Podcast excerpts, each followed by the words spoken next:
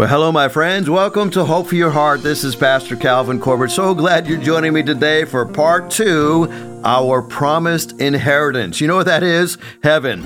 An article caught my eye the other day. It was entitled A Woman's Obituary is a Resume for Heaven. Beatrice Fuderick decided that she was going to write a resume for heaven as her obituary.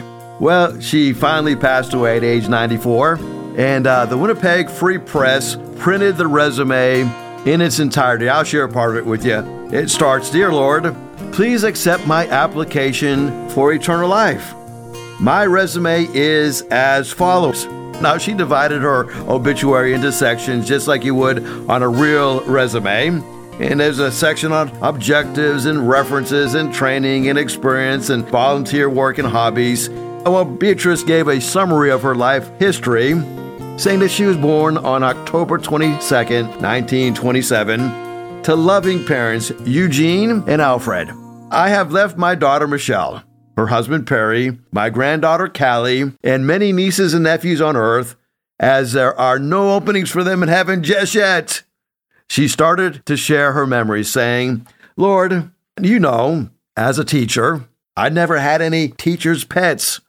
Rather, I put my heart into teaching those with learning challenges or difficult family situations. It was here that I felt like I did my best work. I also continued volunteer work, knitting scarves for the underprivileged children. Well, summing up her resume, she added, Now, Lord, I hope that you will find that I have met my objectives and I deserve a place in your heavenly home. You know where to find me to further discuss my qualifications. Well, sadly, this is how many good people plan to arrive in heaven on the basis of good works and good intentions. But scripture is clear. Titus 3 5. He saved us, not because of the righteous things that we have done, but because of his mercy. Well, today I want to talk about the inheritance that we have. The inheritance that we have not because we deserve it, the inheritance that we have not because we've earned it, the inheritance that is given to us that Peter says is imperishable, undefiled, and unfading. Paul tells us in Ephesians that we were included in Christ when we heard the message of truth, the gospel of your salvation. This gift that is given to us, this imperishable inheritance, is a result of the gospel of our salvation. Paul says it was given to us when you believed. You were marked in him with a seal, the promised Holy Spirit. I guess you could say the Holy Spirit is evidence that I'm going to one day have this future inheritance in heaven. I'm receiving part of that inheritance now through the gift of the Holy Spirit. Verse 14 of Ephesians 1 with a deposit guaranteeing our inheritance into the redemption of those who are in God's possession to the praise of his glory. So there's some confidence that we have that we're going to receive this inheritance, this imperishable gift. We are sealed with the Holy Spirit. So at the point of salvation, you heard the truth, you heard the gospel, and when you believed, you were marked in Him with a seal. That is the seal of the Holy Spirit. You know, you could look at Ephesians chapter 1 and say, This is where I'm saved, that is where I'm sealed, this is where I'm secure, and this is where I'm sealed by the Spirit. That's what God does for us. You know, Queen Elizabeth II really modeled genuine faith in Christ. On June 2nd, 1953, in the splendor of Westminster Abbey, a 25 year old woman knelt before the Archbishop of Canterbury to seal the oaths that she had just sworn. And here was the oath Will you, to your power, cause law and justice and mercy to be executed in all of your judgments? He asked. I will, said Queen Elizabeth. When she died on September the 8th of 2022, flags in Europe and Canada in America were at half mast. Brazil declared three days of mourning. Australia's Prime Minister wept on live television. Jamaica announced 12 days of public tribute. Other nations, too, too numerous to name, followed suit. Well, why did she have such a powerful impact over the globe? Well, I think the most basic answer is because her faith in Jesus was real and it was deep. In her first Christmas broadcast, going way back to 1952, the newly enthroned queen asked, Pray for me, that God may give me wisdom and strength to carry out the solemn promises I shall be making, and that I may faithfully serve him and may serve you all the days of my life. In 2016, she said, Billions of people now follow Christ's teaching and find in him the guiding light for their lives. I am one of them. In her 2020 Christmas broadcast, she noted, For me, the teachings of Christ and my personal accountability before God provide a framework in which I try to lead my life. She also expressed her love for the Bible. She asked, To what greater inspiration and counsel can we turn than to the imperishable truth to be found in this treasure house, the Bible?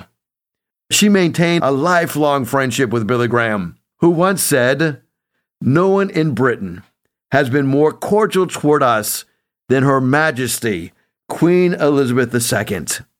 In an article in Christianity Today, it summed up her roles using these words The Queen demonstrated how to keep one's Christian faith personal, private, inclusive, and compassionate while serving a global public role under intense scrutiny from virtually every sector. Would to God we had the capacity to live as she did. But we do. We are sealed with the Holy Spirit. We are motivated by the fact that we have an imperishable gift that is given to us, made available through Jesus Christ. There's something else that we notice about this inheritance. It is also unfading. That inheritance is secured by Christ Himself. You know, if you've ever taken a loan, they want something that is put up for security. Either you have some savings or you have a house or you have something that that you can secure your loan with so that if you default on your loan, the bank has something that they can take to get their money back.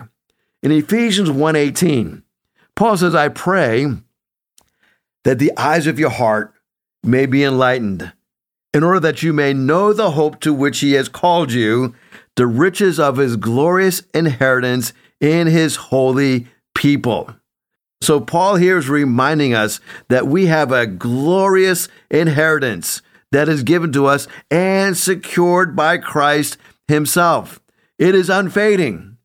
You know, when you think about things fading, you paint something and it might be a beautiful bright red color and then the sun beats on it for a few years and then all of a sudden it's turned into more of a pinkish color because it faded.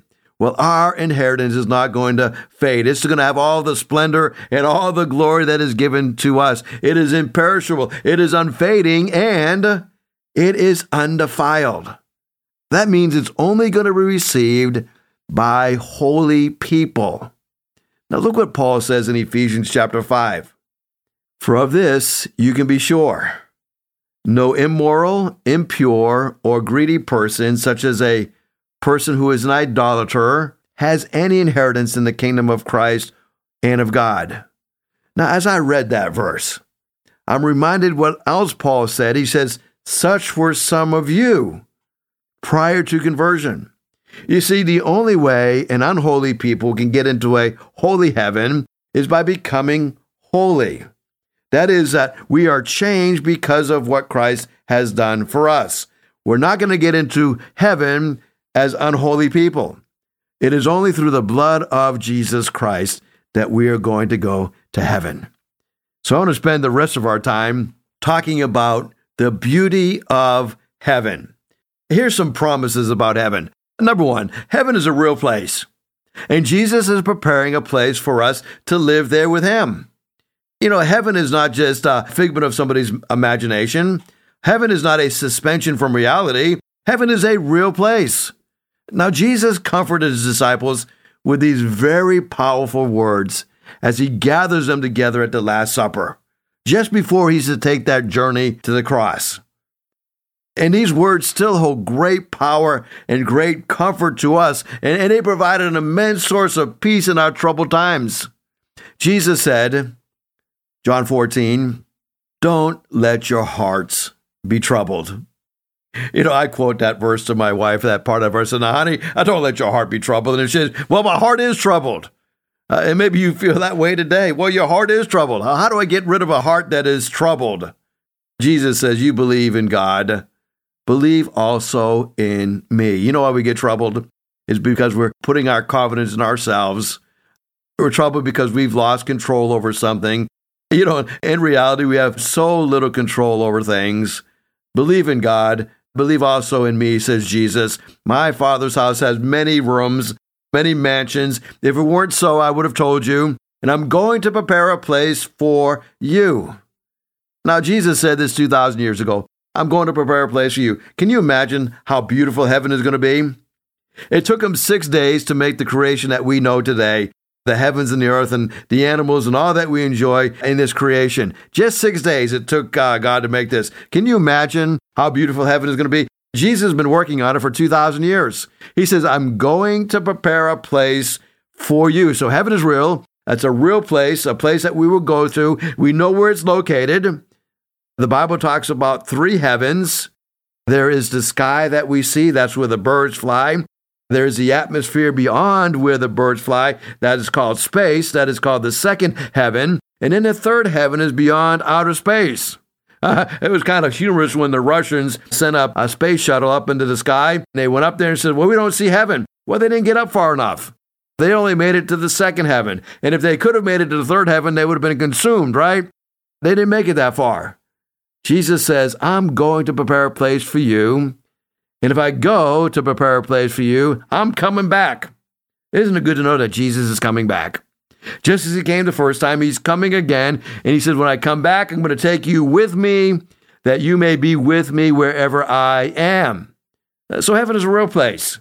And Jesus is preparing a place for us to live there with him. Here's the second thing about heaven. And these are promises that you can go to bank on. It is amazing and is more than our minds can perceive. You know, I think about Disney, and, and years ago, I took my family to Disney when they were young. And I remember my oldest said, Hey, Dad, this is cool. Disney is like heaven. Well, there was a lot of creativity that Walt Disney has used in building his empire, but it's not heaven. Paul says, No eye has seen, nor ear has heard, no mind has conceived what God has prepared for those who love him, but God has revealed it to us by his Spirit. So we can't fathom how great heaven's going to be. It's beyond our wildest imaginations. Our mind cannot perceive the beauty of heaven. For those who have trusted Christ as Savior, as Lord, we're promised an incredible future, an eternity with Him. Just knowing that this life is not all there is can give us the perseverance to carry on through the toughest of times. You know, I got to admit, uh, some days I, I ask myself, is it worth it, right? Is it worth doing the broadcast? Is it worth serving the Lord? Is it worth writing another sermon? Is it worth going to another worship service? Is it worth serving somebody else? I want you to know that when you're going through tough times, remember your future. You see, we have so much to look forward to. The Bible talks more about the free gift of Christ and the forgiveness and the new life that He alone can offer. And what is it all about? What is the expectation? You know, it's a reminder. Stay alert, stay active, sharing the light, sharing the love wherever you go because the world needs hope. You know, life is short. I'm getting ready to celebrate another birthday. I can't believe how old I am, right? Time goes by fast. Uh, so let's use our days wisely so that we may have more of a chance to hear God's truth now and experience heaven one day. And so we've learned that heaven is a real place where real people go and spend a real eternity. Jesus is preparing that place for us to live there with Him. Heaven is an amazing place that is more than our minds can conceive. Number three, heaven is a place of true joy and freedom. No more death, no more suffering, no more pain. Now, if you want a lot of information about heaven, read Revelation 21. This is what John the Revelator said in verses 3 and 4. It says, They will be his people, and God himself will be with them and be their God. Oh, I love this next little phrase. He will wipe away every tear from their eyes. There'll be no more death or mourning or crying or pain, for the older order of things has passed away. Now, I don't know about you, but that brings so much joy. Uh, no more death. You know, as a pastor, I do a lot of funerals.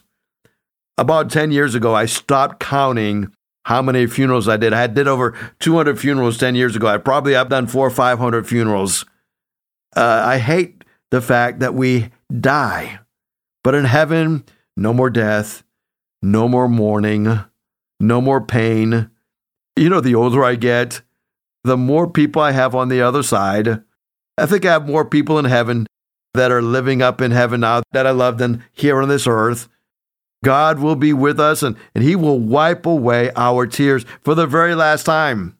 You see, heaven is a place of joy and gladness and, and freedom and life. There's something else about heaven. And maybe you've been wanting to transform your body. And if you're like me, the transformation has been very slow. And, uh, you know, as I gotten older, uh, my chest has done dropped into my drawers and, and I have a hard time keeping the weight off. And, and, you know, as you get older, you, you experience pain. And, and so you try to do things to compensate. And you learn as you get older, uh, a lot of things hurt. And what doesn't hurt doesn't work anymore. Uh, but when we get to heaven, our bodies will be transformed. Paul says, 1 Corinthians chapter 15, another amazing passage of scripture says, There are also heavenly bodies and there are earthly bodies, but the splendor of the heavenly bodies is one kind, the splendor of the earthly bodies is another. When the perishable, that's the earthly body, has been clothed with imperishable, and the mortal with immortality, then the saying that is written will come true. Death has been swallowed up in victory. You see, our bodies will be transformed. We're going to have a glorified body in heaven.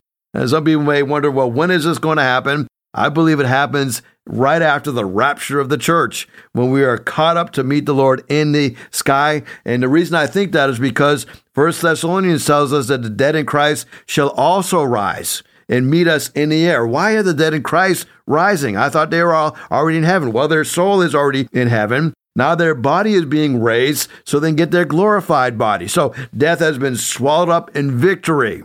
The sting of death has been removed. We are no longer living with the earthly body. We now have a heavenly body, a body that is uh, without pain, without disease, without eyeglasses and hearing aids and, and all that we have to use in our lives today. Well, there's something else about heaven. You know, it's a beautiful place. It is beautiful in a whole new environment that we have never experienced prior to going to heaven. And what makes it so new is that God dwells there and he makes all things new. Look what it says in Revelation 21, verses 18 and 19. It says that the walls are made of jasper, the city of pure gold, as pure as glass. The foundations of the city walls were decorated with every kind of precious stones. The 12 gates were 12 pearls, and, and each gate made of a single pearl. The great street, the city of pure gold, was like transparent glass. The glory of the Lord God gives it light, and the Lamb is its light or its lamp. Now, it's an amazing when you think about it. John also tells us that the gates of heaven will never be shut because there's going to be no night there. There's going to be nothing impure. There'll be no shame, no deceit, but only those whose names were written in the Lamb's book of life will be in heaven. I wish I was more articulate and, and able to communicate the beauty and the majesty of heaven. As I'm thinking about the streets that are paved in pure gold, I heard a humorous story about a man uh, who wanted to take some treasures to heaven and and he was debating back and forth with God. Now, this is a fictional account, obviously. And God said, Well, you know, we don't usually let you bring anything from the earth. Uh, you leave it all behind. Uh, but the man was insistent. He says, How about if I just bring one suitcase with me to heaven? And finally, God says, Okay, I tell you what, I don't need you to do this, but you've been so insistent. You can take one suitcase and you can load it up with whatever you can fit in that one suitcase. And so, sure enough, he loaded up that suitcase with bars of pure gold. Oh, it weighed a ton. But when he died, he carried that suitcase up with him to heaven. And uh, the thing weighed a ton. It was really weighing him down. And he, and he got to the pearly gates, and Peter met him there. And, and Peter saw that he had a suitcase and said, I'm sorry, uh, you can't bring anything with you to heaven. And the man I said, Well, I talked to God, and he says he's going to make an exception uh, for me. And uh, he, he's going to let me carry this one suitcase into heaven. And so, uh, after a little bit of time of reluctance, Peter says, Okay, uh, before you go and let me open up the suitcase and see what's in it. And he opens up a suitcase and he sees these bars of pure gold. And he says to the man, Are you fool? Uh, you had a suitcase that you could have brought anything you wanted, and you bring asphalt up to heaven? Uh, this place is paved with pure gold. So many times as I think about the beauty of heaven, it far exceeds our expectations. You see, heaven is real, and so is hell. Jesus spent more time talking about the reality of hell than he did the reality of heaven. You know, he didn't talk about it to scare us. I didn't talk about it to stir up strife. He told us of heaven and of hell too, so that we could make the best choice of where we want to spend eternity. You know, and it comes down to just that it's a choice. We can know for a fact that as most people want to joke about hell as one big party, it's not going to be a party. Just as heaven is a place of light and freedom, hell is a place of darkness, despair, and suffering. If you're listening to this right now and you're not sure where you will spend eternity, take a few minutes and talk with God and get things straightened out with Him. Don't wait. You see, we're not promised tomorrow.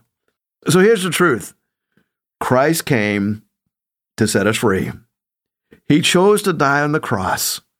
He was willing to do that for you and for me so that we can be forgiven of, of all the sins that we've done and all the wrongs that we've done in our lives, and we can receive the gift of eternal life. Now, that is true freedom. You see, so many times people think that freedom is the absence of any kind of constraint. No, freedom is living out to the fullest the purpose that God has designed you for. Now, you think about a fish. A fish may say, Well, I want to be free of the water. And the moment he gets out of that water, he begins to die. You see, he had freedom, but it wasn't the freedom, it wasn't true freedom. He had true freedom when he was in the environment that God had placed him. You see, Jesus came he was buried, he was placed in a tomb, but he didn't stay dead. He is now in heaven. He is up with God, and he has defeated death. So today, you can put your faith and trust in Jesus Christ. He will save you. He will forgive you of your sins. Just call upon his name. Say, Lord, I believe I'm a sinner. I believe you died on the cross. I believe that you were buried and rose again three days later. I put my faith and trust in you. Forgive me of my sins. Come into my life and save my soul. Now, listen, if you just prayed that and you meant it from the bottom of your heart, would you shoot me a text message? Just last Sunday, I had six or seven people pray to receive Christ in our service. Would you shoot me a text and say, Hey, I just pray to receive Christ? The number is 252 267 2365. I want to pray for you. I want to encourage you to get connected in a good Bible believing church where you can grow in your faith. If it's not too far for you to drive out to Hickory Ridge Community Church, uh, we're only probably 45 minutes from your house if you live in South Hampton Roads. We'd love to have you come and join us this Sunday for worship. You know, you grow better together. You grow in a body of believers. That's how we get stronger. Uh, that's how we get the fellowship that we need. And so I want to invite you to come and worship with us this weekend at 9 o'clock or 1045. Thank you so much for joining me for this broadcast. I'm going to give you that number one more time. If I can pray for you, you can shoot me a text 252 267 2365. God bless you. Thank you for listening. If you'd like to hear this broadcast again, you can have a free download at buzzsprout.com backslash 1890557, or you can listen on Amazon, Spotify, Google Podcast, and Apple Podcast. Hickory Ridge Community Church is located at 3320 Battlefield Boulevard South in Chesapeake, Virginia. Sunday service times are 9 a.m. and 10:30 a.m. We'd love for you to join us. For more information, go to hrcc7.org. And remember, no matter what you're going through, in Jesus Christ there is always hope for your heart.